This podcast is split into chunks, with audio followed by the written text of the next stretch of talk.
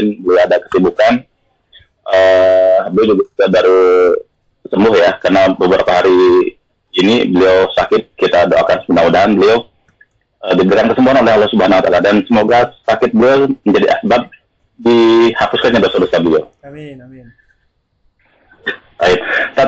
Pada sore hari ini, kalau kita akan membahas tentang uh, perlukah uh, jomblo mempelajari tentang parenting saja. ya? Betul, betul sekali. Suara Baik. Suaranya bisa didengar dengan jelas ya?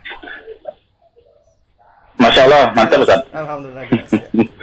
Alhamdulillah. Baik Ustaz, kami menunggu tausiah antum. Fadhal Maskuran. Nanti ikhwan akhwat setelah antum jelaskan bisa menulis pertanyaan Ustaz ya?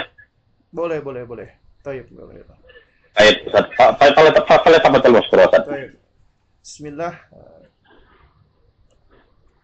Assalamualaikum warahmatullahi wabarakatuh. Innal Waalaikumsalam warahmatullahi wabarakatuh. Innal hamdalillah nahmaduhu wa nasta'inuhu wa nastaghfiruhu wa natubu ilayh wa na'udzu billahi min shururi anfusina wa min sayyiati a'malina may yahdihillahu fa huwal muhtad wa may yudlil falan tajida lahu waliyyan mursyida.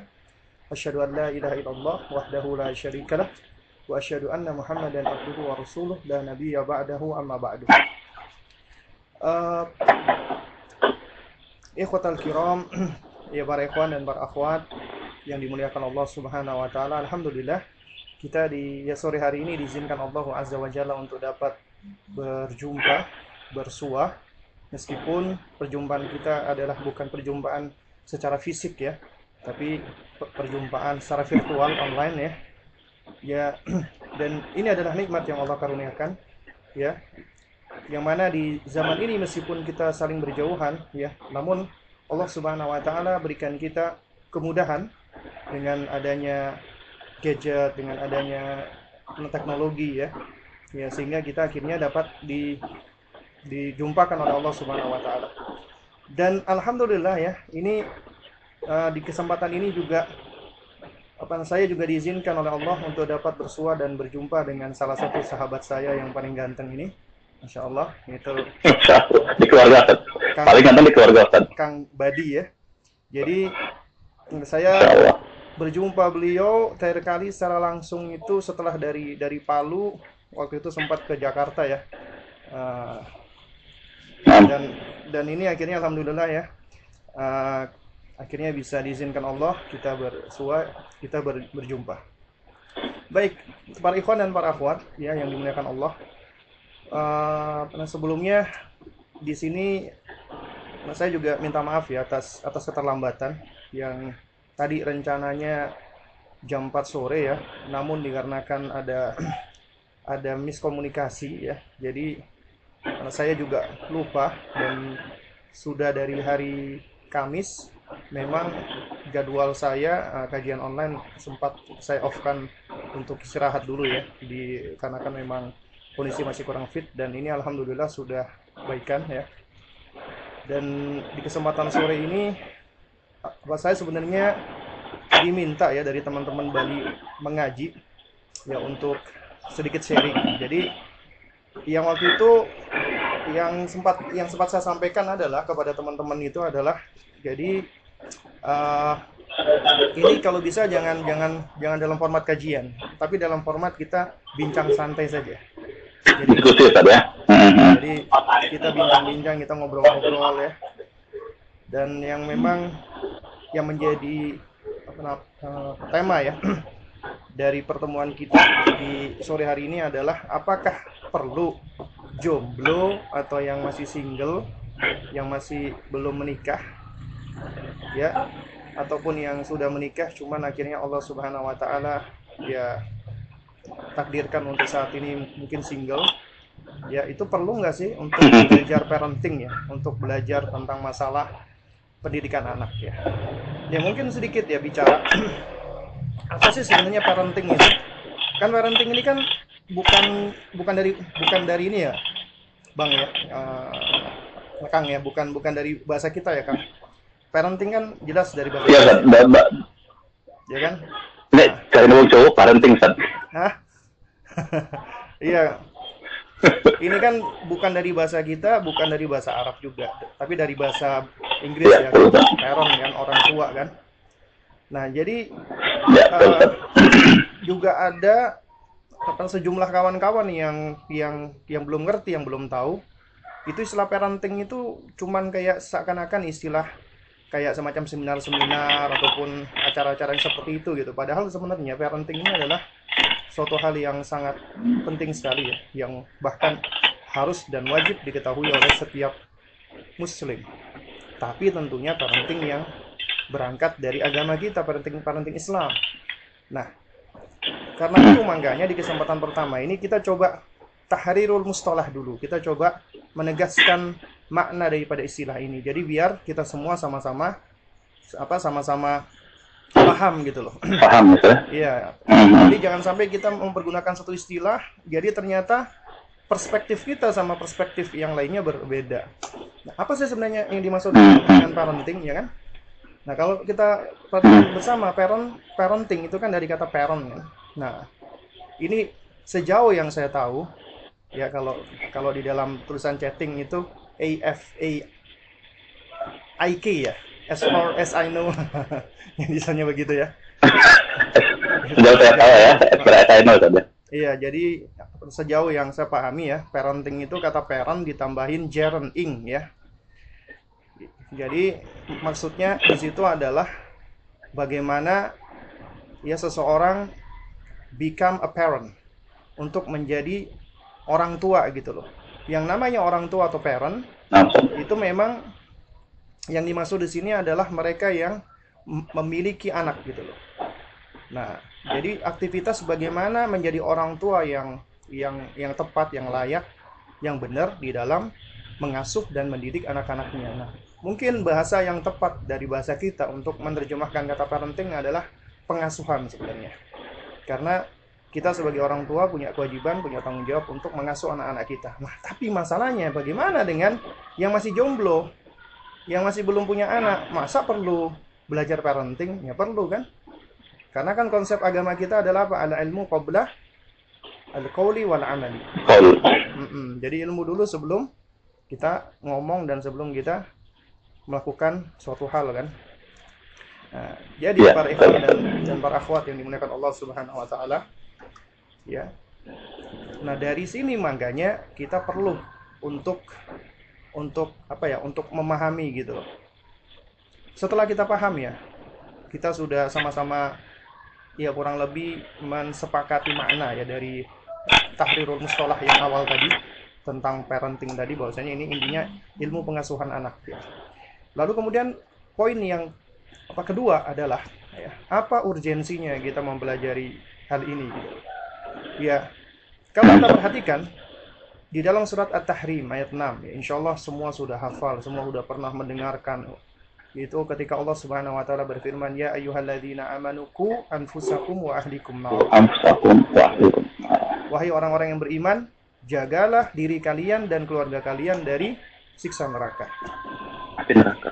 Kalau kita perhatikan di dalam uh, ayat ini, itu banyak sekali faedah yang bisa kita petik. Faedah yang pertama adalah Allah Subhanahu wa taala di dalam ayat ini Allah menyeru khusus kepada siapa? Orang-orang beriman. Beriman. Ya kan? Ya ayyuhalladzina amanu. Jadi seruan Allah kepada orang-orang beriman. Ya. Dan di Al-Qur'an Allah Subhanahu wa taala ketika uh, menyeru itu memang ya di dalam sejumlah ayat Allah menyeru ya ayuhan nas kepada sekalian manusia. Nah, tapi ada di dalam apa sejumlah ayat Allah menyeru kepada khusus untuk orang-orang beriman ya ayyuhalladzina amanu wahai orang-orang yang beriman. Ya. Nah, jadi di sini seruan Allah adalah kepada orang-orang yang beriman. Dan Allah Subhanahu wa taala setelah menyeru Allah memberikan ya pesan daripada ini apa penasarannya tadi ya. apa? Allah Subhanahu wa taala memberikan pesan. Apa pesannya? Ternyata berupa perintah. Ku anfusakum jagalah diri kalian. Nah, kalau kita perhatikan ya, ketika kita diciptakan oleh Allah Subhanahu wa taala, bahkan ketika bapak bapak kita Nabi Adam alaihissalam diciptakan oleh Allah Subhanahu wa taala, kemudian Allah ya Allah uji, Allah apa namanya tetapkan ya uh, bapak kita Nabi Adam alaihissalam yakni ketika Allah Subhanahu wa taala mengujinya ya ketika di Darun Naim yaitu di jannahnya Allah Subhanahu wa taala alias di surganya Allah Subhanahu wa taala. Lalu kemudian Allah Subhanahu wa taala izinkan kepada bapak kita dan istri-istri beliau untuk menikmati semua apa yang ada di surga kecuali satu hal ya wala taqrabu janganlah mendekati ya satu pohon ini tuh apa namanya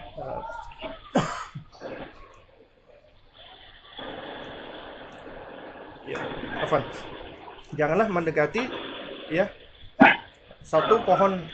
Nah cuman ya Allah Subhanahu wa taala ketika menciptakan manusia ya manusia ini ya bahkan sampai dikatakan ya apa namanya uh, sumyal insanu insanan linisyanihi manusia itu dinamakan insan karena memang karakternya suka lupa.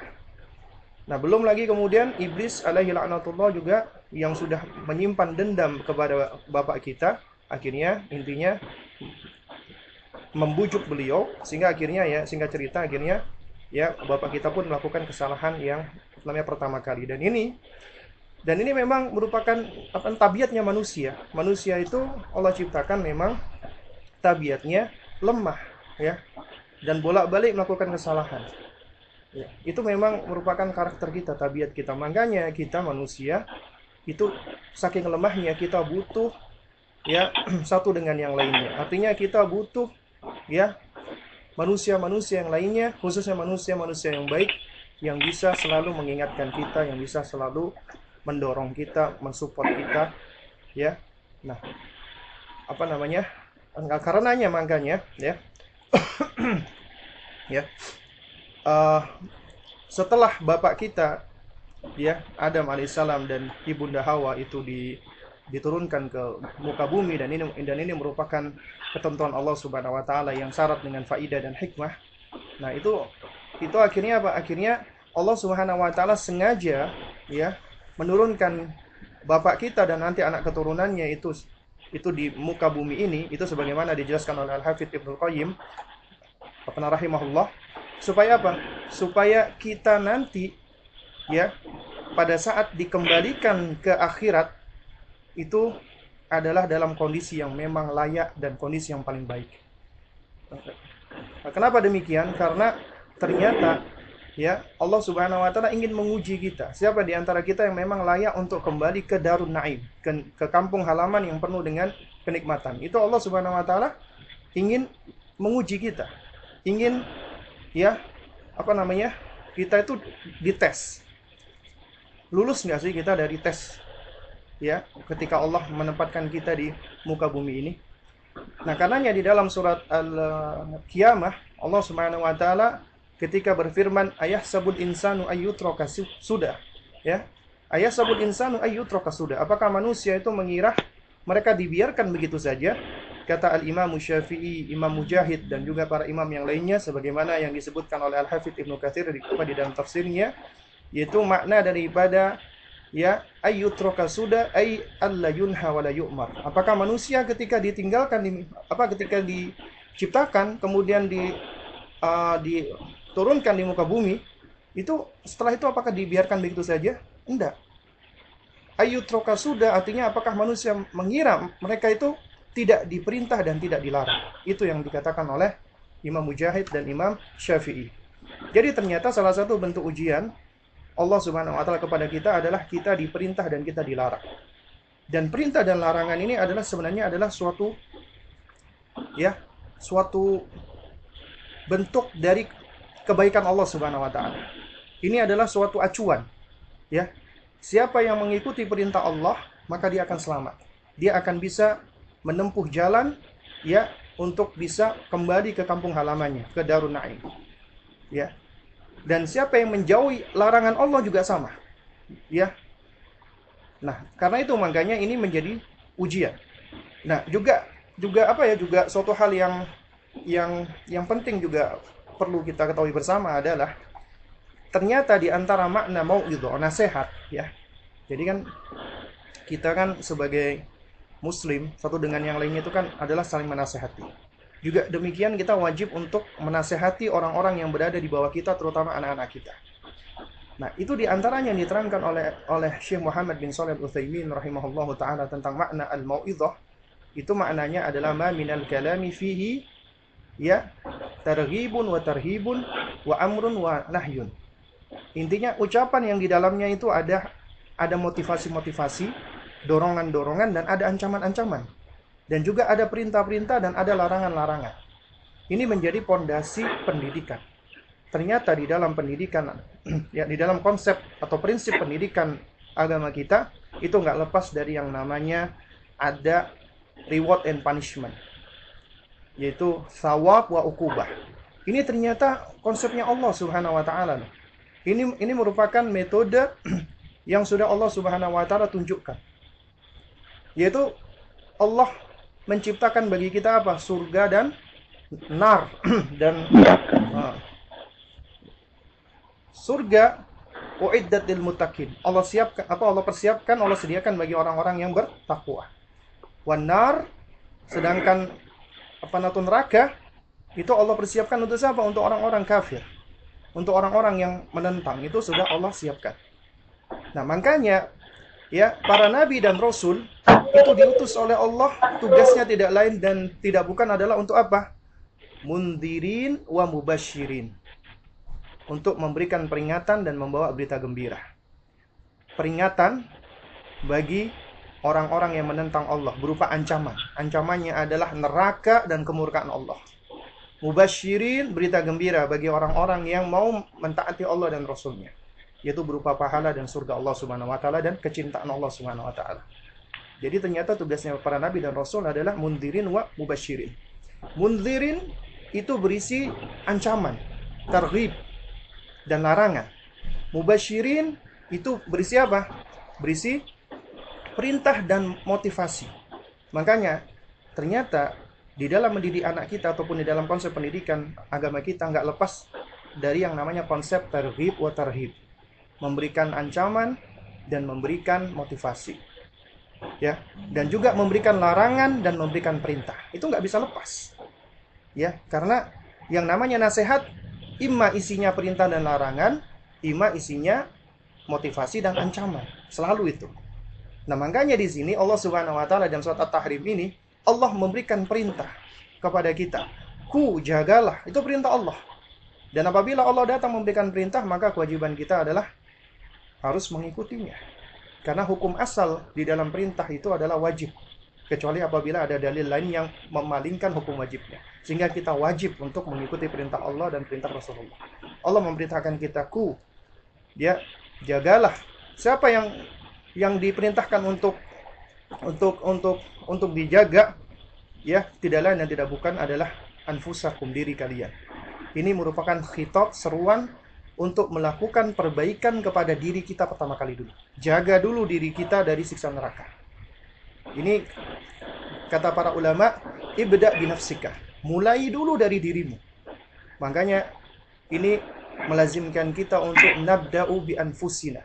Untuk memulai dengan diri kita sebelum kita mengajak kepada orang-orang lain. Artinya kita harus menyelamatkan diri kita dulu.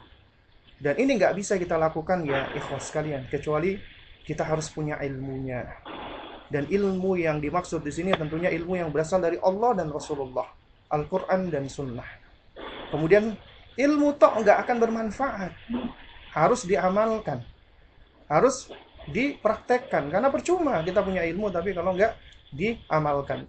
Sebab yang akan dihisap oleh Allah nanti di hari kiamat bukan ilmu kita tapi amal kita. Makanya kita wajib mengamalkan. Tapi amal ini nggak akan lurus, nggak akan tegak kalau tanpa disertai atau tanpa diawali dengan ilmu. Jadi harus ada ilmu dulu baru mengamalkan. Kemudian yang ketiga, karena kita ini manusia itu adalah hamba ya yang memang membutuhkan satu dengan yang lainnya. Bahkan kita pun dilahirkan oleh umi kita, ibu kita dan kita pun juga nanti kelak juga akan punya anak. Ya. Artinya ternyata kita di dunia ini butuh satu dengan yang lainnya. Kita punya orang-orang dekat, ya. Apa kerabat-kerabat kita yang kita cintai. Nah, kalau kita mencintai saudara-saudara kita, maka di antara konsekuensi daripada kecintaan itu kita harus mengajak mereka kepada kebaikan dan menjauhkan mereka dari segala bentuk apa nama ini ya dan menjauhkan mereka dari segala bentuk mana kejelekan. Ya. Sehingga kewajiban kita adalah kita mengajak mereka, mendakwai mereka, mendidik mereka. Ya. Jadi ini kewajiban kita setelah kita mengamalkannya. Baru kemudian kita sabar. Sebab urusannya adalah adalah di tangan Allah Subhanahu wa taala setelah kita menyampaikan, kita serahkan semua kepada Allah dan kita bersabar. Sabar dalam belajar, sabar da apa sabar dalam beramal, sabar dalam mengajar dan mendidik dan sabar di dalam menghadapi semua masalah-masalah yang ada. Intinya kita harus sabar ya. Taib. Uh, Afwan ya. Sebentar ini baterainya habis nih. Anak anak anak ngambil cas dulu sebentar apa? Ustaz. Taib. Uh, Ustaz, Ustaz. Ya. Uh, ini di Bali sudah maghrib. Mungkin nggak nanti kira-kira sejam lagi kita sambung lagi karena banyak juga pertanyaan yang masuk sudah sudah masuk. Taib. Jam lagi kalau antum nggak ada waktu, eh kalau antum ada waktu bisa ya. Bisa. Jadi insyaallah. Jadi teman-teman, jadi teman-teman silakan siapkan pertanyaannya karena kami juga sudah banyak menerima pertanyaan di sini. Insya Allah sejam lagi kita sambung karena di Bali sudah maghrib. Maghrib. Taib. Taib. Uh, Nah, berarti sejam lagi, Ustaz, ya. kita itu dulu putus dulu ya. Ya, Break dulu saja ya, break dulu. biar Taib. biar jamaah juga bisa menyiapkan pertanyaan dari materi yang antum sebutkan tadi. Baik, baik. Taib. Baik, jazakallah khairan Ustaz. Eh, sampai ketemu bentar lagi. Yuk. Assalamualaikum. Waalaikumsalam warahmatullahi wabarakatuh. Berarti kurang lebih setengah jam itu apa setengah jam lagi ya?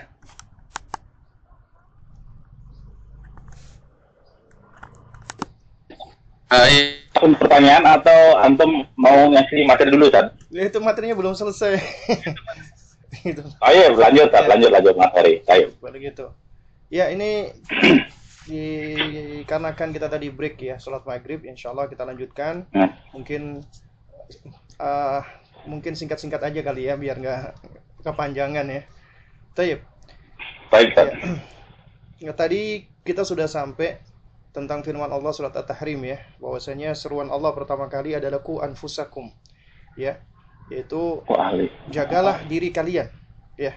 Nah, di sini berarti uh, faktor penting ya di dalam melakukan perubahan itu ada, adalah harus dimulai dari diri kita dulu.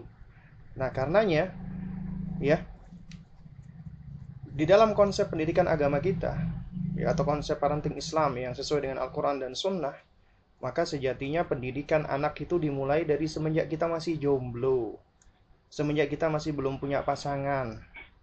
Artinya apabila ya anda anda semua menginginkan punya anak yang baik, yang soleh dan soleha, maka anda harus belajar menjadi sosok orang yang soleh dan soleha. Anda harus belajar menjadi orang yang baik. Karena apabila Anda menjadi orang yang baik, insya Allah Allah akan mudahkan Anda untuk bisa mendidik anak-anak anak-anak Anda di atas kebaikan. Nah, kemudian baru langkah kedua adalah mencari pasangan yang soleh atau solihah. Kalau kita perhatikan di buku-buku ya tentang masalah tarbiyatul abna, tarbiyatul aulad, langkah-langkah di dalam mendidik anak, itu yang nggak lepas dari yang namanya pertama memperbaiki diri, yang kedua cari pasangan, menyeleksi pasangan yang baik, yang soleh dan solihah. Dan Anda jangan berharap memperoleh pasangan yang soleh atau solihah kalau Anda tidak mensolehkan diri Anda terlebih dahulu. Artinya, jadikan diri Anda seseorang yang baik. Insya Allah Allah akan datangkan pasangan yang baik. Baru kemudian Allah mengatakan wa ahlikum dan keluargamu, keluarga kalian. Artinya, setelah kita di- diseru Allah untuk menjaga diri kita sendiri, kemudian jagalah keluargamu. Wa ahlikum narah dari siksa neraka. Nah, di sini yang menarik adalah ketika ya uh, Khalifah Ali bin Abi Thalib radhiyallahu taala anhu ya.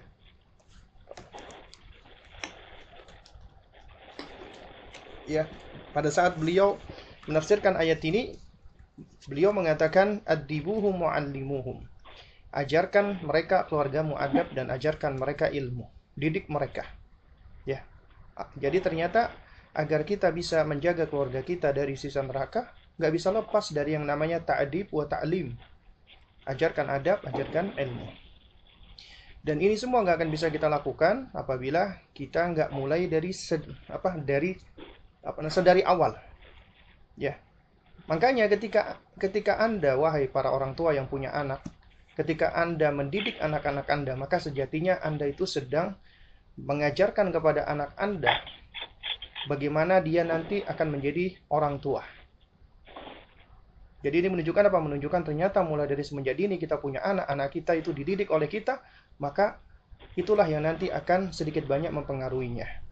Ya mungkin ini se uh, sebagai pengantar ya, Kang Badi ya, mungkin kita bisa ya apa sebagaimana acara kita katanya bincang-bincang santai ya.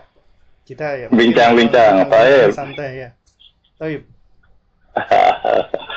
Masalah saya Ustaz Barakallahu Fik Jazakallah khairan uh, materi yang sudah disampaikan dan itu semoga menjadi uh, apa sebagai stimulus bagi jemaah yang ingin bertanya. Di sini sudah ada beberapa pertanyaan yang masuk ke WhatsApp kami. Allah. Uh, eh, Ustaz, mulai dari manakah harus belajar parenting? Mulai dari mulai dari mana? Maksud pertanyaan ini adalah hmm. mulai mulai dari mana itu? Apakah dari dari materinya atau dari apanya nih? Dari usia atau apa ini? Atau mungkin maksudnya mulai dari mana mungkin usia Ustaz?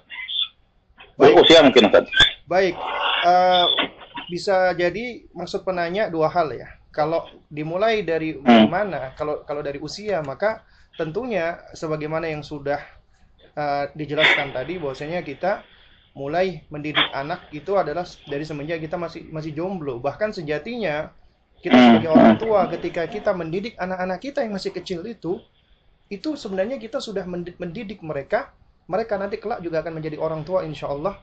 Dan sebagaimana kita mendidik mereka, hmm. maka demikian pula nanti itu akan ada pengaruhnya ketika mereka menjadi orang tua. Lalu kemudian kalau yang dimaksud adalah dari dari mana maksudnya mungkin apa sih yang pertama kali kita bahas atau kita pelajari gitu ya. Nah, jadi sebenarnya ya ya sebenarnya ilmu yang paling penting yang harus kita ajarkan, bahkan yang harus kita kuasai terlebih dahulu sebelum kita mengajarkannya, tentunya nggak lepas dari yang namanya tauhid. Tauhid. Tauhid. Dan, iya, dan akan jadi kalau antum ditanya apa tujuan utama antum sebagai orang tua mendidik anak antum? Nah, eh, itu apa namanya? Menurut mengajari tauhid, Ustaz. Kenapa? Apa? Mengajari tauhid biar mentauhidkan Allah, mengajari tauhid. Iya. Jadi tujuan antum paling utama mendidik anak antum apa? Untuk mengajarkan tauhid. Mentauhidkan Allah. Iya. Untuk mentauhidkan Allah. Taib. Jawaban antum benar, masya Allah. Soalnya kalau kita perhatikan ya, jawaban kebanyakan orang tua itu macam-macam. Ya supaya dia sukses, supaya dia sukses dunia akhirat, supaya dia menjadi anak yang ini dan itu dan seterusnya. Tapi sebenarnya ya bagi seorang muslim ya maka kita harus memahami dong sebenarnya tujuan kita itu diciptakan Allah itu apa sih? Tujuan kita Nah, Masya Allah surat Ad-Dariyat ayat 56 Wa khalaqtul jinna wal insa Dan tidaklah aku ciptakan jin dan manusia kecuali untuk beribadah kepadaku. Jadi ternyata tujuan kita diciptakan Allah adalah untuk beribadah kepada Allah Subhanahu wa taala. Beribadah. Tapi ternyata Allah maha baik banget loh. Allah Azza wa Jalla itu maha baik. Allah ciptakan kita manusia dalam rangka untuk menegakkan peribadatan kan. Mentauhidkan Allah. Karena kata Abdullah bin Abbas radhiyallahu taala anhu ketika menafsirkan ayat ya wa ma khalaqtul jinna wal insa illa liya'budun ay liyuwahhidun yaitu untuk mentauhidkan Allah Subhanahu wa taala untuk mentauhidkan Allah Subhanahu wa taala karena ini merupakan haknya Allah yang paling tinggi, haknya Allah yang paling utama yang harus ditunaikan oleh seorang hamba dan Allah Maha baik. Apa? Di antara kebaikan Allah adalah Allah ya eh, ketika memerintahkan manusia untuk beribadah, ternyata Allah berikan kesempatan kepada manusia untuk belajar dulu. Buktinya apa? Buktinya Allah berikan kesempatan bagi anak-anak Adam sampai usianya balik baru kemudian dia sudah mendapatkan beban taklif untuk beribadah, beban taklif syariat. Selama dia belum balik, maka sejatinya dia itu belum berdosa loh. Belum berdosa ketika hmm. dia meninggalkan perintah ataupun dia melakukan perbuatan-perbuatan yang dilarang, sejatinya dia masih belum berdosa. Tapi itu tanggung jawab kita sebagai orang tua. Ya, jadi artinya di sini Allah amanatkan kepada kita sebagai orang tua agar kita mempersiapkan anak-anak kita menjadi hamba Allah. Jadi ternyata tujuan kita adalah apa? Adalah mempersiapkan anak-anak kita agar bisa menjalankan tujuannya diciptakan oleh Allah di muka bumi ini yaitu sebagai Abdullah hamba Allah Subhanahu wa taala. Nah, jadi kalau ditanya dari mana kita mengajarkan, maka kita ajarkan dari masalah yang paling pondasi. Dan ini yang membedakan antara parenting kita dengan parenting parenting lainnya. Karena parenting kita akan di atas tauhid. Kita fokuskan kepada tauhid dan kita meyakini anak-anak kita ketika diciptakan Allah, dilahirkan, mereka semua ma min mauludin illa yuladu ala fitrati. Mereka semua tidaklah bayi yang dilahirkan di muka bumi ini kecuali dilahirkan berada di atas fitrah dan kata Al-Imam An-Nawawi rahimahullah ketika menerangkan makna al-fitratu ya setelah membawakan sejumlah uh, definisi atau makna dari para ulama dia mengatakan wal asah yang paling sahih ya anna maknahu anna kulla mauludin mutahayyian lil Islam makna yang paling sahih adalah setiap anak yang dilahirkan itu sudah condong kepada Islam Artinya ternyata kita dan anak-anak kita dan semua manusia ketika dilahirkan itu sebenarnya sudah berada di atas Islam. Sudah berada di atas fitrah. Fa'abawahu yuhawidanihi wa yunasironihi wa yumajisanihi. Tapi ternyata kedua orang tuanya menjadikan Yahudi, Nasrani atau Majusi. Kedua orang tuanya menjadikan dia kafir. Ya Allah alam soal. Hmm, gitu Ustaz ya. Iya. Baik. ada pertanyaan lagi Ustaz. Uh, bagaimana cara memilih akhwat, uh, maksudnya bagaimana cara memilih akhwat yang baik? Karena apakah itu bisa dilihat dari biodatanya saja? Taib. Berarti yang tanya ikhwan ya? calon istri, calon istri kayaknya tadi. Yang tanya ikhwan. Iya. Sebenarnya Rasulullah SAW itu kan sudah sudah sudah memberikan ini ya, sudah memberikan apa namanya uh, kriteria ya. Ketika Nabi mengatakan tun kahul mar'ah ya di arba ya uh, wanita itu dinikahi karena empat hal. Lijamaliha, kecantikannya, wali hasabiha, nasabnya, wali maliha, hartanya, wali diniha, dan juga agamanya. Tapi kata Nabi, fadfar bidatuddin. Ya, pilihlah, seleksilah agamanya. Ya. Dan itu apa akibatnya kalau kita meneliti agamanya, kemudian kita pilih agamanya?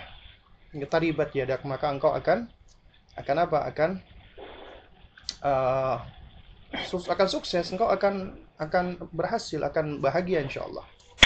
Nah ini jadi kriteria yang sudah di, sudah dijelaskan oleh Rasulullah SAW ada empat hal. Lalu kemudian bagaimana sih caranya kita melihat calon istri kita?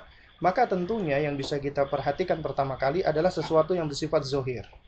Ya, jadi ya di antaranya kita nggak akan bisa tahu sebelum kita berusaha untuk untuk apa? Untuk mencari tahu apa yang harus kita cari tahu. Yang harus kita cari tahu adalah di antaranya tentang bagaimana aga, apa tentang agamanya, bagaimana akhlaknya, dan itu bisa dicari tahu bisa dengan ada uh, bertukar biodata. Selain itu juga kita harus berusaha mencari informasi dari orang tuanya, dari bapaknya khususnya, dari dari apa? Dari guru-gurunya, dari kawan-kawannya asalkan itu dengan cara yang dibenarkan dengan cara yang syar'i jangan sampai cari informasi tentang akhwat itu ngubungin akhwat-akhwat ke teman-temannya malah habis gitu apa namanya tertariknya sama itu berubah haluan itu temannya ya ya nah jadi intinya adalah cari informasi dari orang-orang dekatnya sebenarnya laki-laki mencari informasi akhwat itu lebih mudah daripada akhwat mencari informasi tentang ikhwat. Kenapa, kan? Ya. Karena kenapa? Karena kita sebagai ikhwan, kita itu lebih mudah dan kita lebih bisa untuk kita misalnya apa namanya keluar rumah, kita datengin rumahnya, kita ketemu bapaknya, kita gentle berani dong harusan. Beda sama akhwat. Ya. Kalau akhwat itu dia lebih apa namanya terbatas sehingga ketika dia mencari informasi kalau kita kita bisa langsung cari informasi kalau akhwat biasanya dia cari informasi dia akan minta tolong sama abangnya atau sama adik laki-lakinya atau sama abinya artinya dia nggak bisa langsung gitu loh untuk untuk mencari informasi kalau kita bisa langsung kita mencari informasi makanya ikhwan itu sebenarnya lebih mudah loh untuk untuk mencari informasi tentang akhwat dibandingkan akhwat mencari informasi. Gitu kan ya? Iya. Gitu. Nah, oleh karena itu Nah. Iya. Hmm. Oleh karena itu makanya ya ini juga nasihat bagi para ikhwan ya. Sebelum antum nadhar atau sebelum antum khidbah uh, apa namanya? Uh, antum pastikan dulu. Yang penting adalah yang paling paling penting adalah antum pastikan karena namanya manusia kita punya yang namanya ya ini ya punya muyul ya, punya istilahnya kita uh, punya apa namanya uh, condongan gitu loh. Nah, kalau misalnya Anda melihat ada seorang wanita, ya, kemudian Anda sudah condong dengannya, di antaranya makanya juga di, dianjurkan Nabi untuk nador untuk melihat fisiknya. Maka pastikan dulu Anda sudah sudah merasa cocok dengan kondisi fisiknya. Jangan sampai ketika Anda sudah tahu dia seorang hafidho, seorang yang yang akhlaknya bagus, kemudian Anda tolak gara-gara karena Anda tidak cocok melihat fisiknya. Ketika Anda nador, aduh ternyata fisiknya nggak cocok. Berarti Anda menolak ya agamanya juga. Ya. Karena apa? Gara-gara anda melihat fisiknya anda kurang cocok akhirnya padahal di agamanya bagus akhirnya secara tidak langsung anda juga menolak semua apa yang ada pada dirinya. Tapi kalau kalau kalau antum melihat dia ya antum sudah serak sama fisiknya ya. Nah maka insya Allah ketika di agamanya bagus ketika ininya bagus itu ya apa namanya uh, jadi uh, istilahnya tidak akan menyebabkan antum nanti malah malah ini malah apa ya sampai harus menolak seorang wanita. Karena memang nggak bisa dipungkiri jadi standar untuk melihat melihat apa melihat fisik itu ada.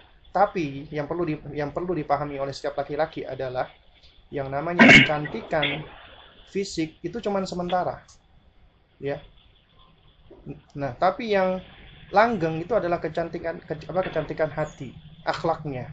Nah, dan betapa banyak laki-laki itu yang cuman interest, tertarik dengan seorang akhwat karena cuman sekedar fisiknya, tapi ketika dia menikah, kemudian dia lihat ternyata banyak akhlak-akhlak yang tidak dia sukai, akhirnya goncang rumah tangganya. Dan betapa banyak mungkin ya kita tahu ada seorang akhwat, mungkin secara pertama kali lihat kita nggak begitu apa namanya uh, interest, tapi ketika kita semakin lama semakin mengenal, itu kita semakin apa nanti jatuh hati lantaran akhlaknya lantaran sifatnya.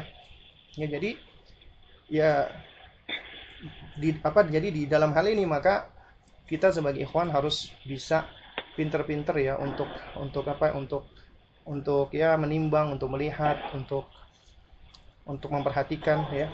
Jadi jangan antum ya maksudnya antum boleh ngelihat dari sisi fisik cuman jangan sampai antum apa namanya terlalu apa ya istilahnya strict ya untuk untuk menimbang-nimbang fisiknya apa dari seorang akhwat. Ya ya wallah alam ya. Jadi intinya kurang lebih seperti itulah. Gitu tadi ya? Iya. Baik. Ustaz menyambung uh, hadis yang tadi ya tunggal maratu uh, di zaman bla bla bla gitu Ustaz. Nah ada pernah anda dengar pendapat bahwa yang diutamakan ketika mau menikah itu adalah melihat kecantikannya Ustaz? Sebab ketika melihat kecantikan dia akan menerima agamanya. Kemudian kalau uh, dia mengambil yang keempat kemudian dia ketika melihat kecantikannya jelek akhirnya dia batal itu artinya agama juga dikesampingkan itu bagaimana Ustaz? Loh itu yang yang barusan itu kan barusan anak anak apa sampaikan juga tadi kan artinya begini loh jelaskan ya hmm, iya hmm, hmm. artinya hmm.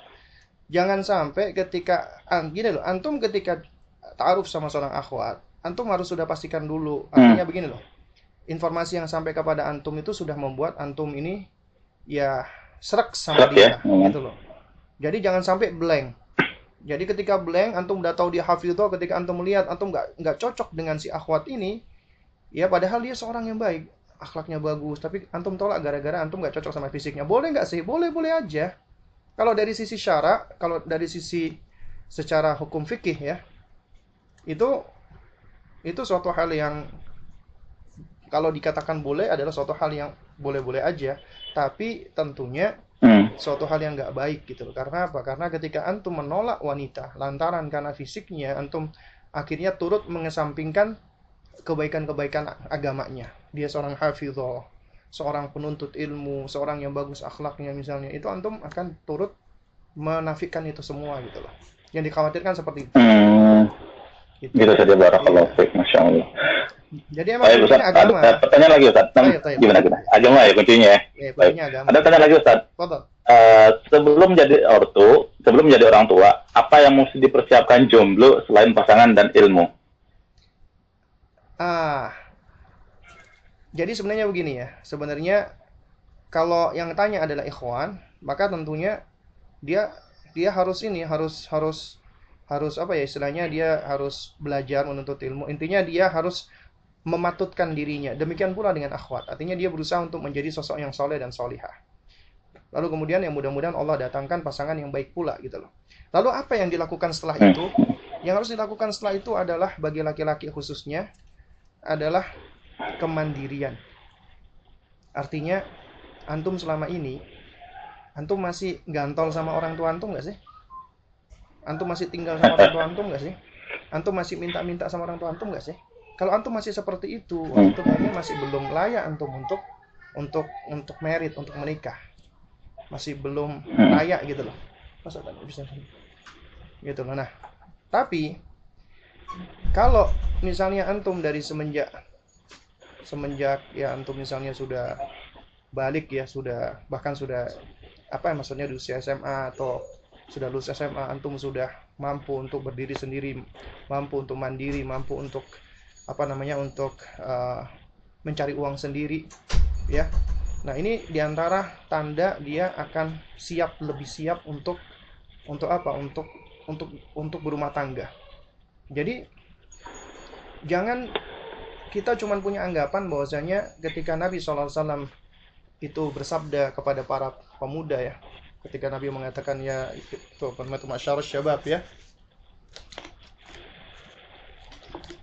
Kemudian Rasulullah mengatakan ya uh, itu manis nggak tahu amin kumul baah ya siapa di antara kalian yang memiliki baah ya? Baah itu kan kemampuan itu memang ada sebagian para ulama itu yang menafsirkan baah di sini adalah kemampuan untuk bereproduksi untuk punya anak artinya secara secara reproduksinya sudah sudah sanggup gitu loh. Memang ada sebagian ulama yang punya pendapat apa pendapat seperti ini. Nah, tapi ironinya ada sebagian teman-teman yang yang penting aku wis iso nggawe anak berarti sudah siap menikah. Belum tentu karena bahwa di sini artinya antum juga harus sudah sudah mampu untuk menafkahi karena antum bukan cuma memberi nafkah batin. Antum juga harus memberikan nafkah zahir, sandangnya, pangannya, papannya. Nah, itu yang harus udah antum persiapkan. Artinya ya antum harus sudah punya kemandirian antum harus sudah punya apa kemampuan dan kemandirian nggak mesti harus dihitung antum harus sudah punya pekerjaan yang mapan antum harus sudah punya ini itu itu bukan seperti itu jadi selama yang penting antum ini sudah berusaha antum sudah punya penghasilan ya. Dan antum yakin antum mampu sanggup untuk untuk apa untuk menafkahi istri antum maka itu insya Allah sudah sudah cukup ya. Asalkan memang ya keyakinan antum ada buktinya bukan cuma yakin tapi nggak ngapa-ngapain ya. Nah yakin lah insya Allah nanti abis abis nikah hmm. Allah mudahkan. Ya iya. Ya itu yakin bagus tapi tetap harus ada buktinya gitu. Apa yang menjadi bukti sehingga antum bisa yakin bahwasanya antum sanggup dan mampu untuk menafkahi uh, calon istri antum tadi gitu loh jadi antum harus punya kemandirian kemudian jangan penting pula harus punya keberanian itu namanya syajaah hmm. kenapa hmm. Karena kalau antum nggak punya keberanian, ketika antum ketemu sama calon mertua, calon mertua misalnya garang gitu kan, tiba-tiba antum sudah ciut mundur. Itu itu berarti ya ya kalau bahasanya orang-orang anak-anak gaul ini apa namanya cemen banget gitu kan. Padahal seharusnya cemen. Iya, padahal seharusnya kalau kita ini sudah serak sama akhwat, ini agamanya bagus, kemudian dari sisi intinya kita sudah sudah serak lah. Akhwatnya juga sama. Dia udah serak. Tapi kendalanya calon bapak mertua ini. Calon bapak mertua itu sebenarnya kalau mau dibilang itu bukan bukan kendala yang utama bukan kendala yang yang besar gitu loh. Ya. Jadi sekalipun kita datang kita ditolak. Jangan pernah kita menyerah. Hari itu kita ditolak besok kita maju lagi. Belum tentu besok kita ditolak. Besok kita ditolak kita maju lagi. Ya. Dan ini yang akan dilihat oleh seorang laki-laki. Pantang menyerah tadi ya? Hah? apa? Pantang menyerah. Pantang menyerah ya? Pantang menyerah. Kalau misalnya aneh nih jadi jadi bapak nih. Aneh lihat nih orang ini kok kayaknya Heeh. kok kayaknya buat putri aneh masih belum siap. Aneh aneh tolak gitu loh besoknya dia datang lagi dengan PD Hmm.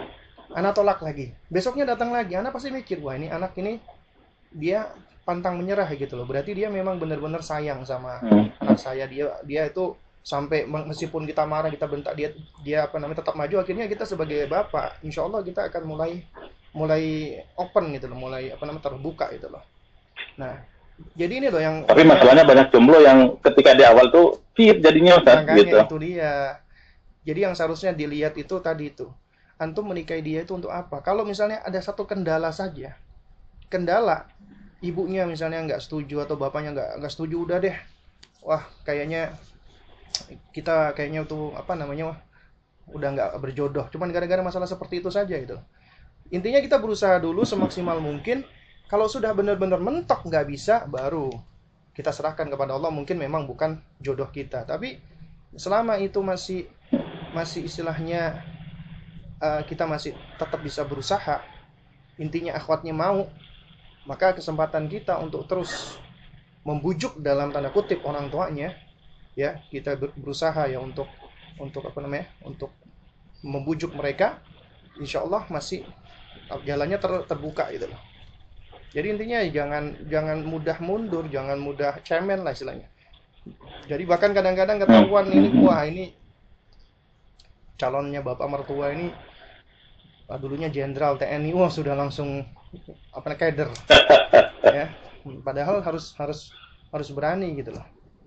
Itu Baik, baik, baik. dan bukan aib bukan aib. Kalau kita datang minta seorang putri kita ditolak itu bukan aib. Itu itu bukanlah aib. Ya.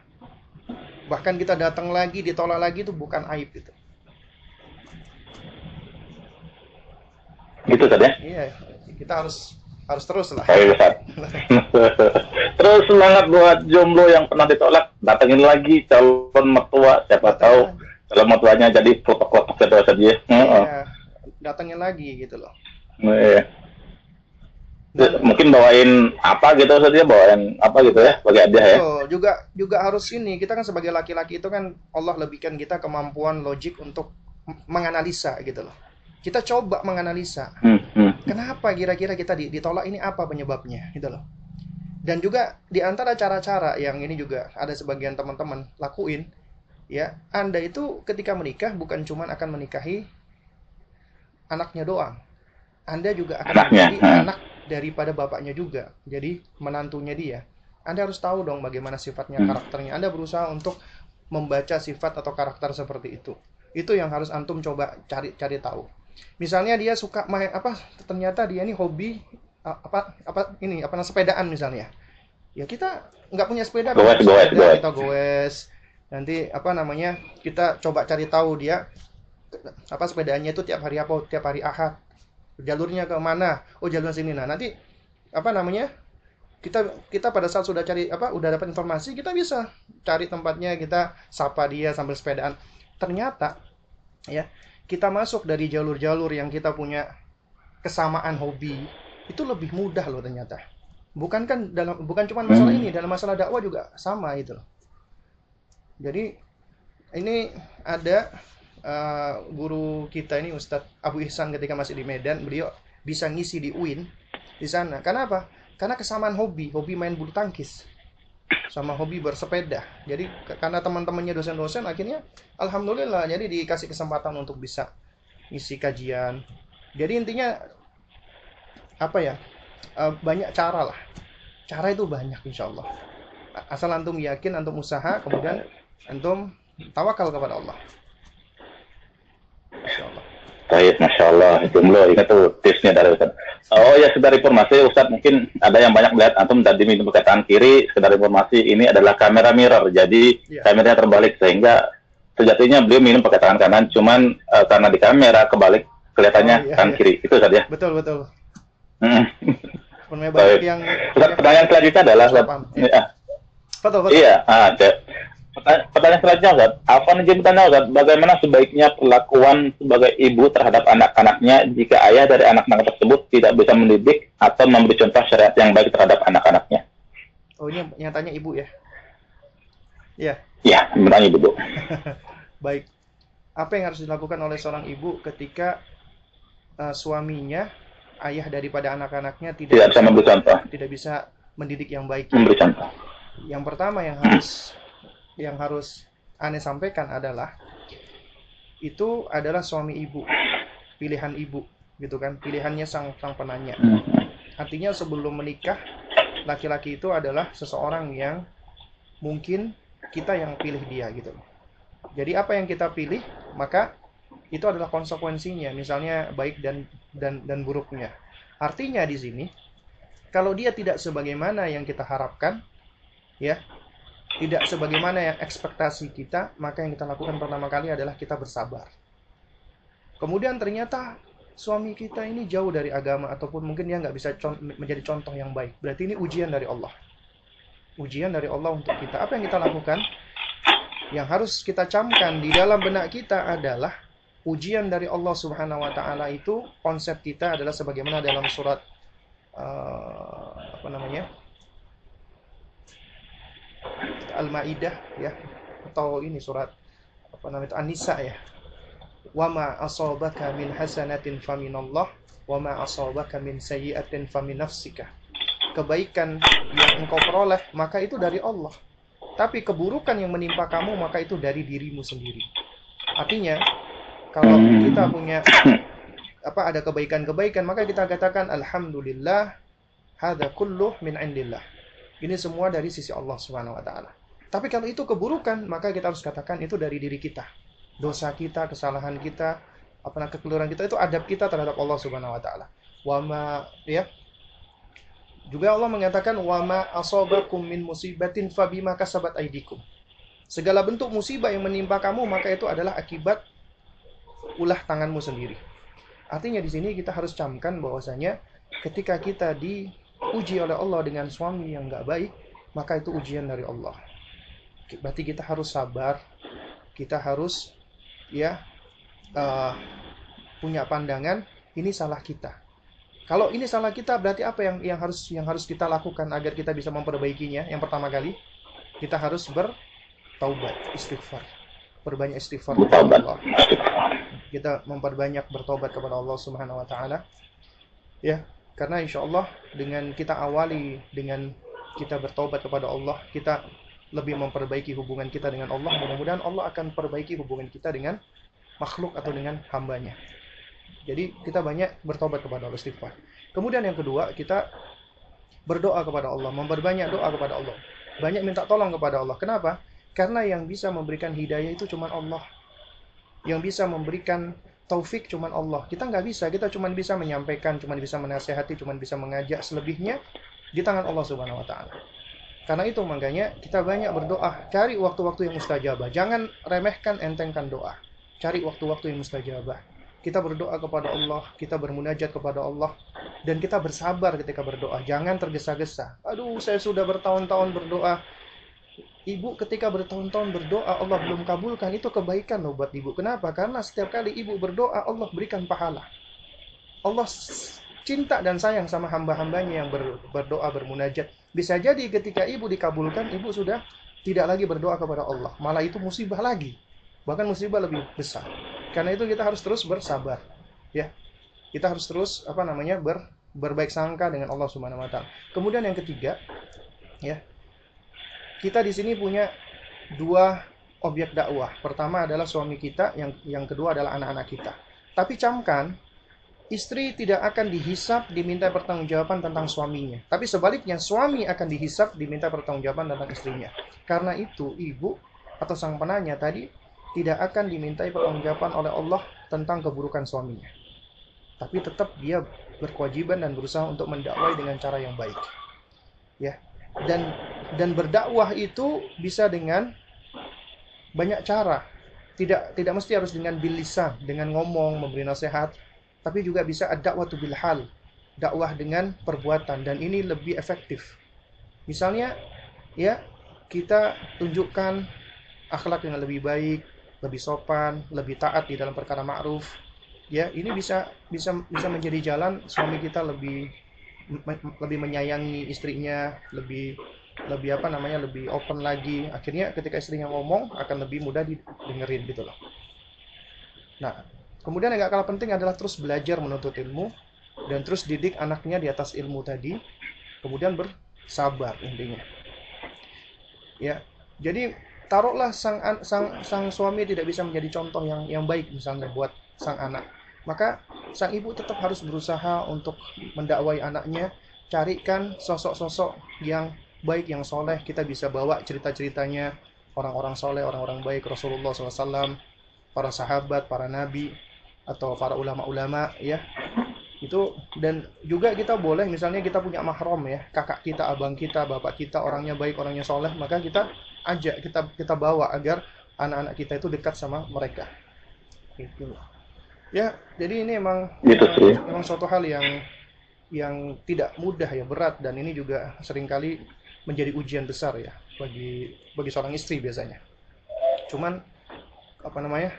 Ya tetap yakini Allah Maha Adil ya dan kita berhusnudzon dengan Allah Subhanahu wa taala insya Allah Allah akan Allah akan mudahkan selama kita terus berusaha dan kita berdoa kepada Allah. Ya Allah alam Baik, baik. Masya Allah, Semoga bermanfaat bagi yang bertanya dan juga bagi jemaah yang lain. Tapi Ustaz ada pertanyaan lain lagi Ustaz, Anda baca dulu Ustaz ya. Bismillah, uh, semoga semoga Ustaz dan seluruh kaum muslimin senantiasa dalam lindungan, rahmat dan taufik serta hidayah Allah Jalla Jalla. Amin amin. Ana ingin bertanya Ustaz. Uh, Ana memiliki adik perempuan dan sudah kurang lebih enam tahunan dia diasuh sama bibi Ana. Karena qadarullah bibi Ana belum memiliki anak. Ibu Ana ingin kembali mengambil adik Ana, namun di sisi lain saudara ibu saudara ibu Ana menentang dengan dalih Bibi Ana kasihan. Suami beliau suami beliau poligami tapi tidak adil dalam menginap dan sebagainya. Tidak ada yang menemani bibi di rumahnya, sedangkan ibu saya khawatir adik saya jadi anak yang tidak dapat dikontrol. Malah adik saya sudah tidak ingin datang menjenguk ibu Ana. Terlebih dalam masalah menjaga aurat, langkah apakah yang harus kami ambil? langkah yang harus diambil adalah anak itu amanat dari Allah untuk orang tuanya. Itu yang harus dicamkan. Ibunya yang melahirkan, maka yang berkewajiban untuk mendidik, mengasuh adalah ibunya.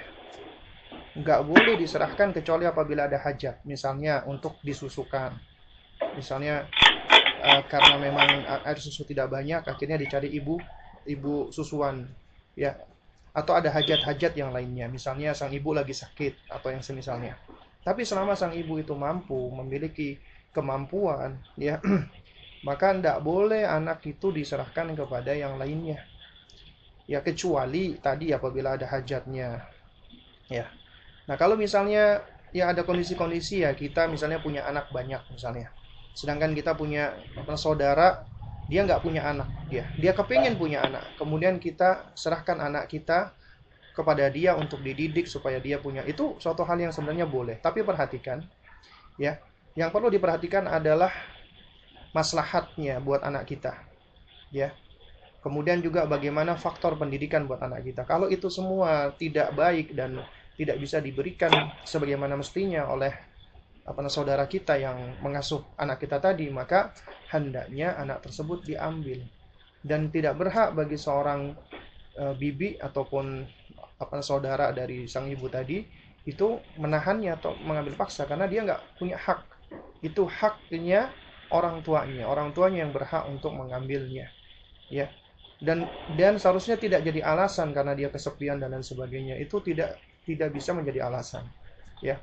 Karena anak ini bukan sekedar uh, menjadi teman untuk uh, dalam kondisi kesepian tidak ya. Jadi yang harus dilakukan itu adalah coba bicara baik-baik ya. Kemudian uh, komunikasikan dengan cara yang yang baik. Intinya si anak itu harus diambil kalau kita melihat misalnya lebih banyak motorotnya ataupun uh, dari sisi pendidikannya malah apa keteteran, kemudian malah uh, mempengaruhi akhlaknya dan semisalnya, maka itu harus diambil karena kalau tidak, kita sebagai orang tua tetap akan dihisap oleh Allah, akan dimintai pertanggungjawaban oleh Allah tentang anak kita tersebut meskipun bukan kita yang mengasuh. Padahal kita yang berkewajiban untuk mengasuhnya. Jadi harus diambil. Ya, Allah alam hmm. gitu saja, masya Allah. Baik. Pertanyaan selanjutnya adalah, Ustadz, bagaimana mengajarkan anak untuk bisa berbagi kepada adiknya atau kepada temannya? Usianya berapa usianya? Ini harus jelas usianya. Usianya mungkin. Kok mungkin? Uh, baik, baik. Karena kebetulan anak kenal yang bertanya, kayaknya anak uh, gimana? Kenal ya, kenal ya. Ya udah, ya udah kalau ya, kalau, kalau antum kenal, boleh. Kurang, kurang lebih eh, empat sampai lima tahun dah. Toyib. Jadi yang perlu dipahami begini ya. Anak-anak itu itu tiap fase usia itu punya karakteristik, punya muyul, punya kecenderungan yang berbeda-beda. Makanya anak usia 2 tahun dengan anak usia 4 tahun atau 5 tahun dengan anak usia 7 tahun, 8 tahun atau anak usia 10 tahun, 11 tahun itu pasti beda-beda. Sifatnya, karakternya beda-beda. Ya. Sebab apa? Sebab memang kita itu ketika bertumbuh dan berkembang, kita mengalami namanya fase-fase tersebut. Ada fase-fasenya. Ya mungkin kalau singkatnya ya, eh, soalnya kalau di, kalau dijelaskan panjang lebar nanti malah menghabiskan waktu. Ya singkatnya adalah Hmm. Kalau kita merujuk dari hadis Nabi SAW tentang perintah salat, muru abna'akum bis salati wahum abna'u Tuh, menasab isinin ya. Perintahkanlah anakmu untuk salat ketika usia 7 tahun, wadribuhum 'alaiha wahum abna'u ashrin dan pukul ketika usia 10 tahun. Di sini ulama atau ya sebagian dari uh, para pakar pendidikan muslim membagi fase usia. Di bawah 7 tahun namanya tufulah atau kanak-kanak. Kemudian usia 7 sampai 10 namanya usia mumayyiz. Kalau menurut definisi apa? Kalau pakai definisi definisinya Al-Hafidh Ibnu Hajar, usia yafi namanya. Kemudian usia usia 10 sampai balik 14 tahunan ya kurang lebih rata-rata ya. Maka itu usia murahik ya atau kalau definisinya apa bahasanya Al-Hafidh Ibnu Hajar namanya ini itu apa namanya? Hazawar namanya. Ya. Nah, usia 0 sampai 7 tahun itu juga dibagi lagi menjadi dua. Ini juga sebagaimana yang disebutkan oleh Al-Hafidh Ibnu Hajar, usia 0 sampai 2 tahun disebut dengan usia sibian atau bayi atau tufulah sugrah. Usia kanak-kanak kecil, usia bayi, sibian. Kemudian usia 2 sampai usia 7, usia gulam atau apa namanya tufulah kubrah. 2 sampai 7. Nah, kenapa sih para ulama ini mengklasifikasi karena ternyata dari pengklasifikasian itu memang memiliki karakteristik sifat yang berbeda-beda. Termasuk perkembangan indera yang berbeda-beda. Allah ketika berfirman di dalam surat An-Nahl ayat 78 ya. Wallahu akhrajakum min butuni ummahatikum la ta'lamuna syai'a. Allah keluarkan kalian dari rahim ibu-ibu kalian dalam keadaan dalam keadaan kalian bodoh, nggak punya ilmu. Wa ja'ala lakum sam'a. Kemudian Allah berikan kepada kalian pendengaran. Wal absar penglihatan. Wal afidah dan indera pemahaman. La'anakum tashkurun agar kalian bersyukur. Intinya adalah ternyata Allah berikan kepada kita indera untuk bisa belajar menuntut ilmu. Nah ini ternyata berkembang sesuai dengan usia. Allah menyebutkan pertama kali asam pendengaran. Ini ternyata ya lebih optimal perkembangannya di usia 0 sampai 24 bulan 18 sampai 24 bulan baru kemudian indera penglihatan usia 2 tahunan ke atas ternyata penglihatan. Makanya hmm. di sini usia yang sangat krusial bagi kita orang tua mendidik harus banyak memberikan contoh karena what they see they learn. Apa yang mereka lihat mereka apa namanya pelajari. Makanya mendidik anak harus dengan al-uswa atau al-qudwah. Baru kemudian usia uh, mumayyiz atau yafi 7 tahun ke atas itu ternyata sudah mumayyiz karena akalnya sudah lebih sempurna. Ya, dikatakan mumayyiz karena mereka sudah mayyaza atau yumayyizu bainal asya. Mereka sudah bisa memilah-milah segala sesuatu, nafi'iha wa dhariha, manfaatnya, bahayanya itu sudah bisa dipilah-pilah. Ternyata perkembangan apa namanya? indera mereka berkembang, termasuk karakternya mereka. Di sini ada sebuah buku yang sangat bagus sekali ya. Bentar ya bukunya. Ini dia nih, ada buku. Ya ini sebenarnya pengen dia terjemahin sebenarnya. Judulnya ya Kaifa turabbi abna'aka. Bagaimana engkau mendidik anak-anakmu di sini ada 30 kaidah yang ditulis oleh Syekh Dr. Muhammad Adwaish. Eh afwan, itu yang yang yang mentakdim. Yang menulis adalah Syekh Ahmad bin Nasir atau Yar. Di sini menarik, ada karakteristik atufulah. Ada karak, apa karakteristik anak-anak di bawah 7 tahun. Ya. Nah, itu kalau kalau kita pelajari bagus sekali. Itu di antaranya adalah kasratul haroka, banyak bergerak, banyak bertanya, kemudian ainat, suka ngeyel, dan seterusnya ya. Itu di antara sifat-sifatnya. Nah, kemudian juga kalau kita apa namanya pelajari dan ini juga suatu hal yang yang berangkat memang dari hasil penelitian manusia kepada para anak-anak, itu ada namanya uh, karakter mereka itu yang disebut dengan ya mereka masih berusia egosentris. Mereka ingin selalu menjadi pusat perhatian. Nah, egosentris ini itu yang yang menyebabkan mereka itu belum memahami konsep al-milk, konsep apa nama kepemilikan. Jadi menurut mereka barangku barangku, barangmu barangku karena semua yang apa yang yang mereka dapati adalah milikku. Karena mereka memang perkembangan penalarannya memang masih seperti itu. Makanya kalau anak apa Anda punya anak, ya antum punya anak, ngambil barang orang lain, duh, kamu ngambil punya siapa? Punyaku. Itu bukan artinya dia tuh bohong. Karenanya makanya madhab syafi'i ya, itu di dalam kitab apa namanya fikhul buyu ya di dalam fikih jual beli itu anak sebelum mumayyiz nggak sah jual belinya karena mereka belum ngerti tentang konsep apa kepemilikan dan perpindahan apa kepemilikan nah karena itu makanya harus pelan-pelan harus kita makanya saya waktu ditanya seperti ini yang pertama kali saya tanya berapa usia anaknya? Empat tahun. Empat tahun masih belum bisa berbagi. Itu masih normal sebenarnya. Tapi tentunya bukan dibiarkan tetap harus diajarkan.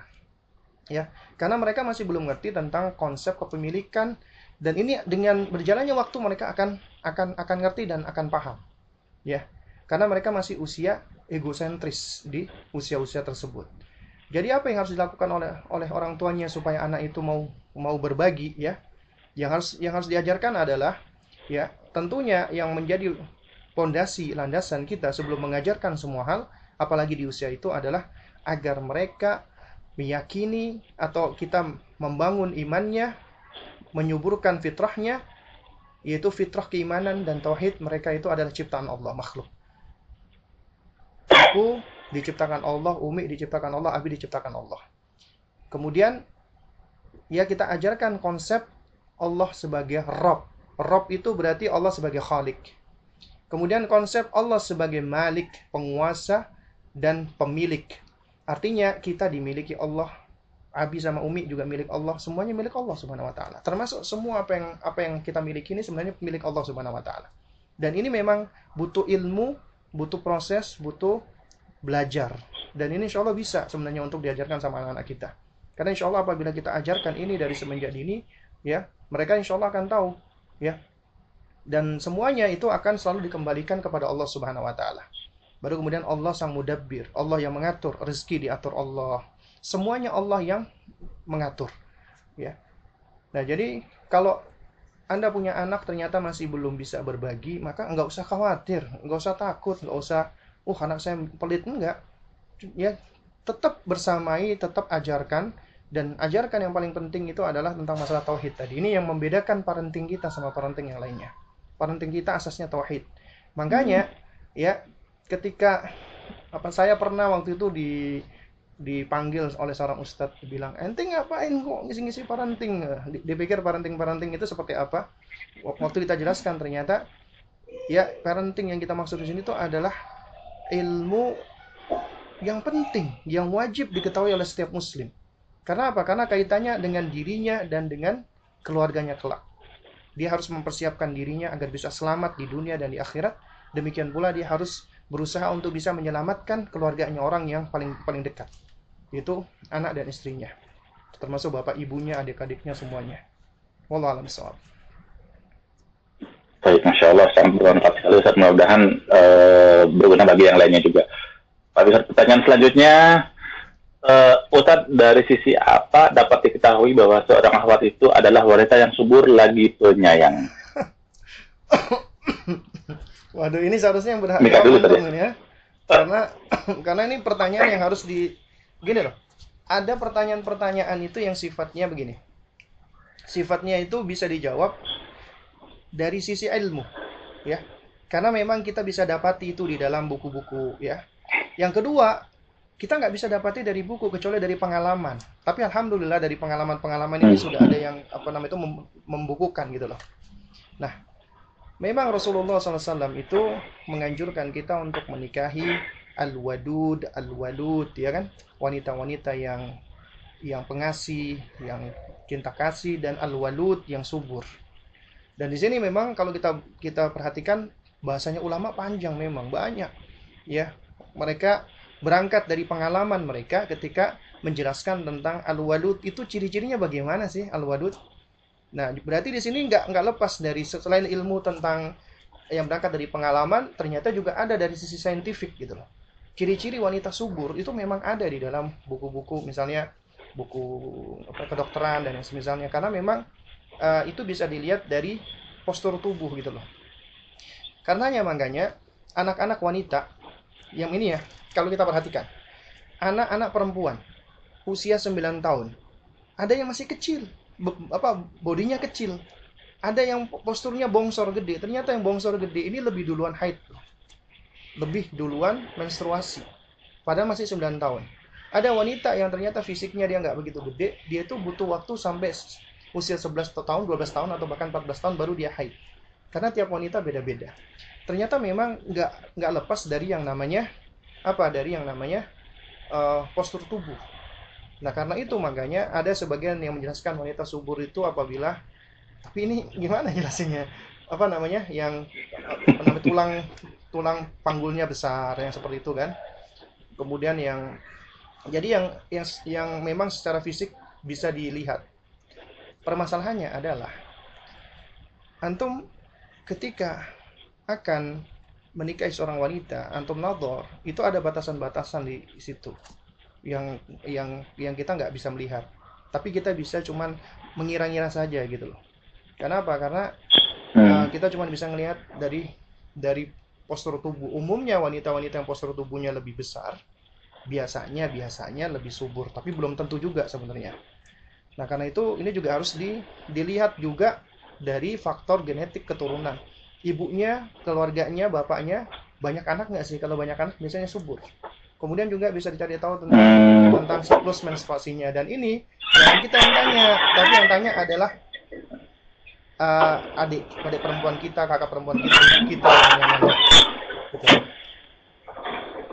Gitu, tadi ya? Iya, ya. Jadi kalau kalau ditanya masalah-masalah seperti ini nih ya mohon maaf namanya anak saya pribadi bukan orang yang, ahli sebenarnya bahkan Kang Badi lebih ahli kayaknya.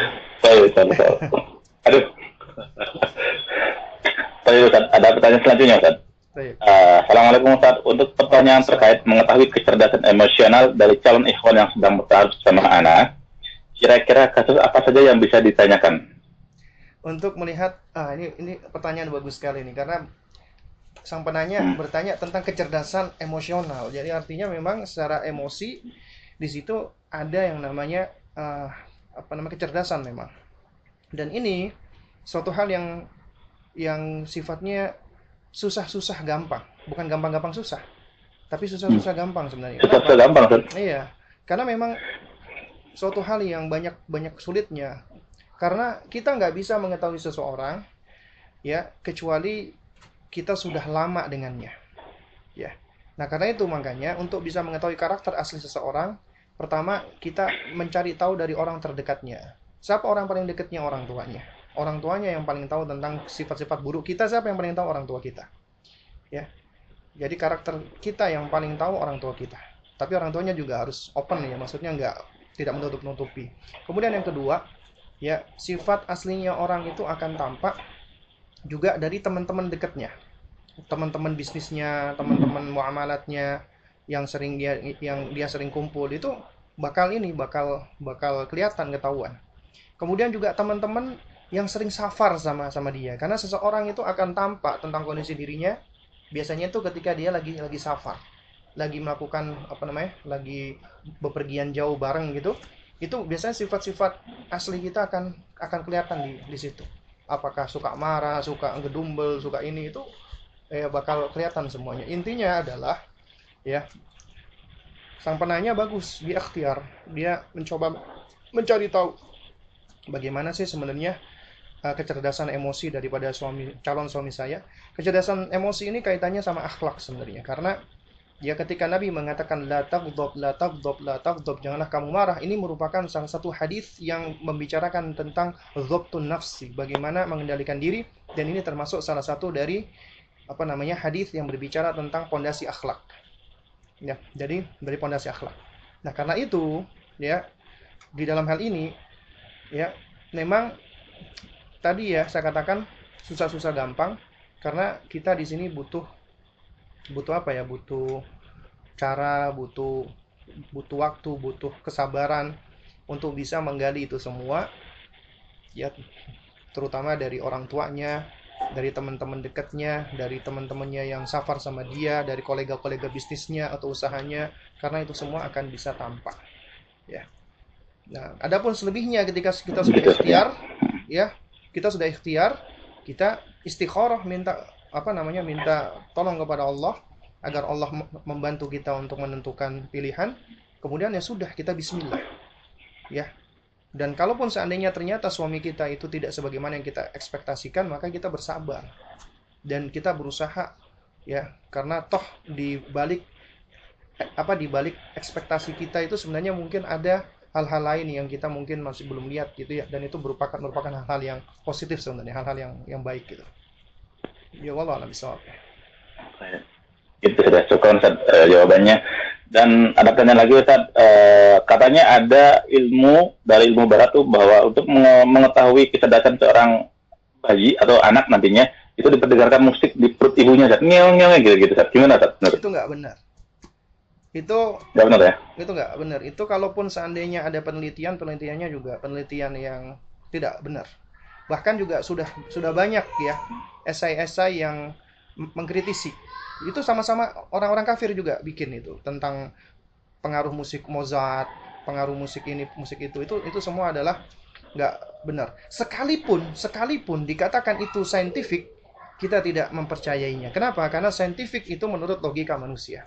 Sedangkan kita meyakini apa yang Allah Subhanahu wa taala halalkan pasti baik apa yang Allah haramkan pasti buruk dan Allah Subhanahu wa taala dan Rasulullah SAW udah tegas itu mengharamkan musik. Ya kan?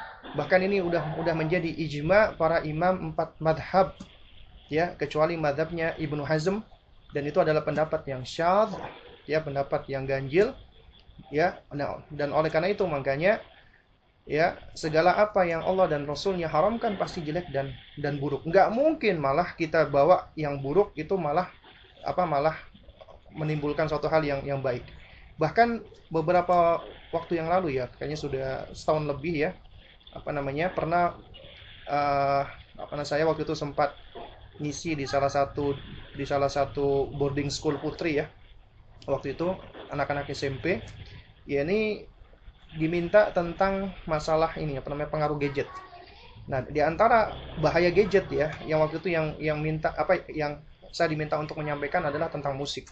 Akhirnya itu menyebabkan saya harus mengumpulkan beberapa data-data. Ternyata ketika saya cari data-data tentang musik, itu saya dapatkan ada di salah satu apa namanya? salah satu lembaga survei ya yang ada di apa di US ya tentang angka kematian bunuh diri ya itu terbesar ternyata hampir semua didominasi sama yang berkaitan dengan musik. Mulai dari musisinya kemudian direktur musiknya kemudian apa apa namanya orang yang apa istilahnya ngedit-ngedit musik dan seterusnya.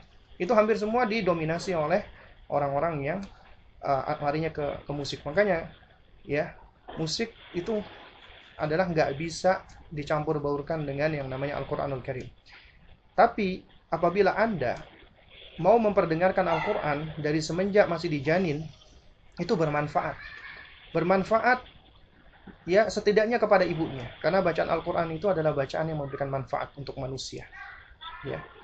Jadi ibunya ketika membaca Al-Qur'an akan dia merasakan apa ketenangan, kedamaian itu bisa dirasakan oleh oleh, oleh janin.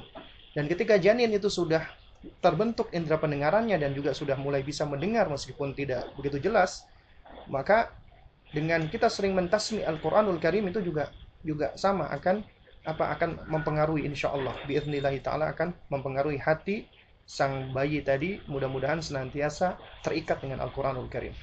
Jadi Al-Qur'an itu bisa meningkatkan kecerdasan anak. Musik tidak. Masya Allah.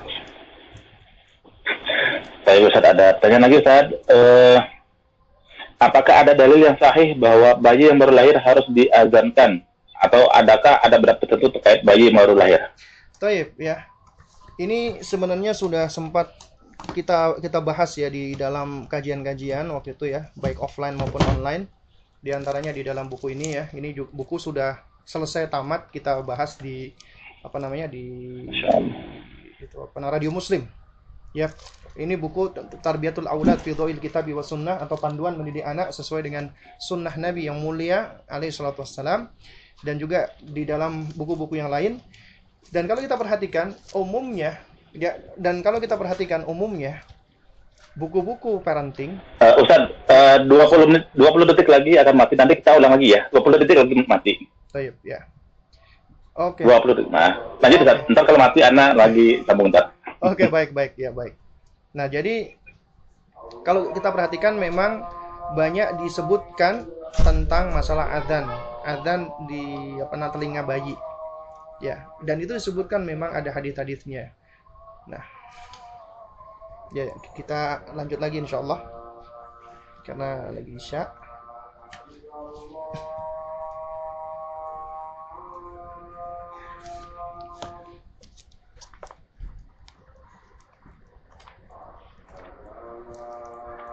Ya, Bismillah.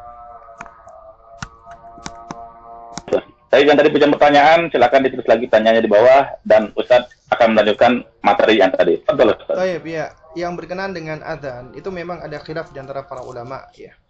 Dan eh, hadis ini juga sebenarnya eh, yang paling banyak yang apa yang digunakan oleh oleh ulama-ulama yang eh, menganggap bahwasanya mengadani bayi itu adalah suatu perkara yang mustahab itu adalah hadis tentang Rasulullah SAW itu mengadani Al Hasan ya. Ya jadi Rasulullah SAW itu beliau ketika Hasan lahir itu beliau turut apa namanya tur- eh, beliau ya yang mengumandangkan adzannya. Hadis ini diriwayatkan oleh Imam Ahmad Abu Dawud dan selainnya. Awalnya Syekh Albani menghasankannya awalnya. Ya jadi hadis ini awalnya dihasankan oleh Syekh Albani di dalam kitab beliau Irwaul Ghalil kemudian setelah itu beliau uh, merujuk pendapatnya ya dan beliau anggap hadisnya dhaif di dalam ya, al uh, kalimut thayyib ya. Dan juga hadis ini juga dikritisi oleh banyak ulama-ulama ahli hadis ya. Dan memang kalau diperhatikan dari sisi isnad atau sanad hadisnya tidak lepas dari cacat ya. Namun sebagian ulama itu mengumpulkan riwayat-riwayatnya ya dan di antaranya ya yang yang yang menganggap ini sebagai mustahab adalah Al Hafidh Ibnul Ibnul na- Qayyim ya Al Hafidh Ibnul Qayyim apa rahimahullahu taala. Nah, jadi intinya ini memang ada khilaf di antara para ulama dan suatu hal yang bersifat khilaf seperti ini maka yang lebih utama bagi kita atau yang atau yang lebih tepat bagi kita adalah kita membacanya, menelaahnya karena kita sebagai seorang pelajar penuntut ilmu tidak sepatutnya kita hanya mencukupkan ya ini yang saya dengar dari Ustadz Fulan, ini yang saya dapati dari si apa Ustadz Fulan dan Fulan. Tapi kita harus berusaha untuk membaca, menelaah ya. Jadi kita baca pendapat ulama yang ya yang mendoaifkan dan kita baca pendapat ulama yang ya yang menganggap ini makbul. Setelah itu baru kita minta minta apa pertolongan kepada Allah. Kita berdoa kepada Allah, minta petunjuk kepada Allah agar Allah Azza wa Jalla itu ya membantu kita memilih mana pendapat yang lebih yang lebih sahih atau yang lebih benar, pendapat yang lebih kita apa kita yakin itu kuat baru kemudian kita amalkan. Nah, oleh karena itu makanya nasihat saya di apa di dalam hal ini adalah hendaknya kita berusaha untuk mutolaah menelaahnya, kita baca. Kemudian yang kedua, ya, apabila kita sudah yakin ini adalah pendapat yang lebih kuat ya, atau yang lebih rojih, maka itu yang hendaknya kita pegang tanpa kita perlu menyalah-nyalahkan yang berbeda pendapat dengan kita. Ya, artinya kita boleh mengingkari, kita boleh diskusi, Tapi kita nggak boleh menyalah-nyalahkan ataupun kita menfonis pendapat yang berbeda dengan kita. Kalau seandainya kita lebih menguatkan pendapat ya adzan itu mustahab, maka kita amalkan boleh. Ya, tapi kalau kita menganggap itu adalah tidak sahih hadisnya, dhaif, maka kita boleh berpegang dengan hadis-hadis umum yaitu di antaranya adalah ya tentang ya keutamaan apa bagi kita untuk memperdengarkan kalimat-kalimat thayyibah pada anak-anak kita. Sehingga anak kita lahir, maka kita boleh bacakan Quran, bebas surat surat apa saja tanpa perlu kita khususkan ya.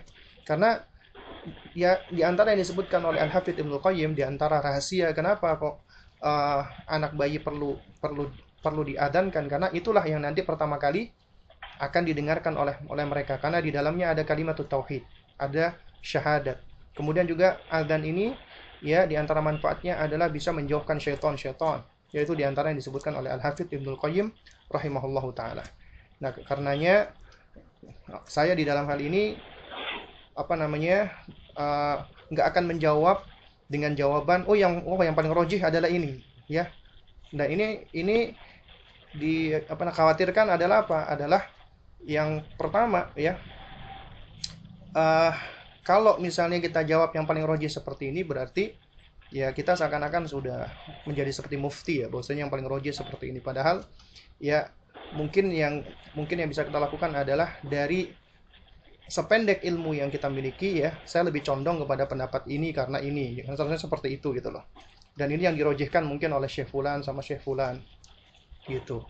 Jadi itu, uh, itu yang apa yang paling baik adalah kita tidak tidak langsung menjawab ini yang paling roji karena kita sini adalah penuntut ilmu dan alhamdulillah buku-buku itu sudah apa namanya mudawan bahkan kita pun juga bisa baca-baca di internet ya di muslim.org di konsultasi syariah kemudian di Bali uh, uh, Bali Bali mengaji punya website nggak Ada, saya cuman uh, kurang update sih oh, untuk iya. tulisan-tulisan. Nah, jadi Update-nya di Instagram sama di fanpage oh, Masya Allah. Intinya adalah cari tulisan-tulisan itu, ya kemudian ya kita mohon bimbingan bimbingan Allah Subhanahu Wa Taala agar Allah bimbing kita untuk kita bisa uh, condong kepada mana pendapat yang lebih kuat. Wallahu a'lam Hmm. hmm. Baik, uh, Ustaz, syukran jazakallahu khairan. Ini juga sudah lumayan ini ya, lumayan uh, lumayan lama nih. Dan ini pun wajah itu enggak di kameranya nggak jelas muter-muter mulu dari tadi nggak jelas oh, iya. gitu. Oh. Itu, iya, kalau di kamera itu gimana? Hah? Jelas. Jelas, bagus, bagus. Ya sempat. Iya. Tapi suaranya nyambung gitu, Ustaz. Iya, sempat sih apa namanya uh, gambar antum sempat muter-muter juga sih. Uh, ah, Tapi cuman uh, so, mm, yeah. gitu ya Ustaz ya. Saya Ustaz, uh, anak kira cukup dulu Ustaz. Uh, mudah-mudahan antum ada waktu lagi untuk uh, mengisi tentang pada ini karena masya Allah banyak pertanyaan sebenarnya yang masuk, cuman waktu juga sudah lumayan ini dan antum juga sudah capek anak lihat ya dan ini juga sudah isya di Jakarta isya, gitu. Ya. Khair insyaallah. Iya. Untuk teman-teman sekalian, ah, saya untuk teman-teman sekalian, uh, antum bisa uh, follow akun Instagramnya Ustaz Abu Salma di Abinya Salma. Insya Allah banyak um, ilmu yang akan antum dapatkan karena beliau update terus. Gitu tadi update terus ya, masya Allah. Insya Allah, insya Allah. Ya intinya mohon. Baik, mudah-mudahan. Hmm.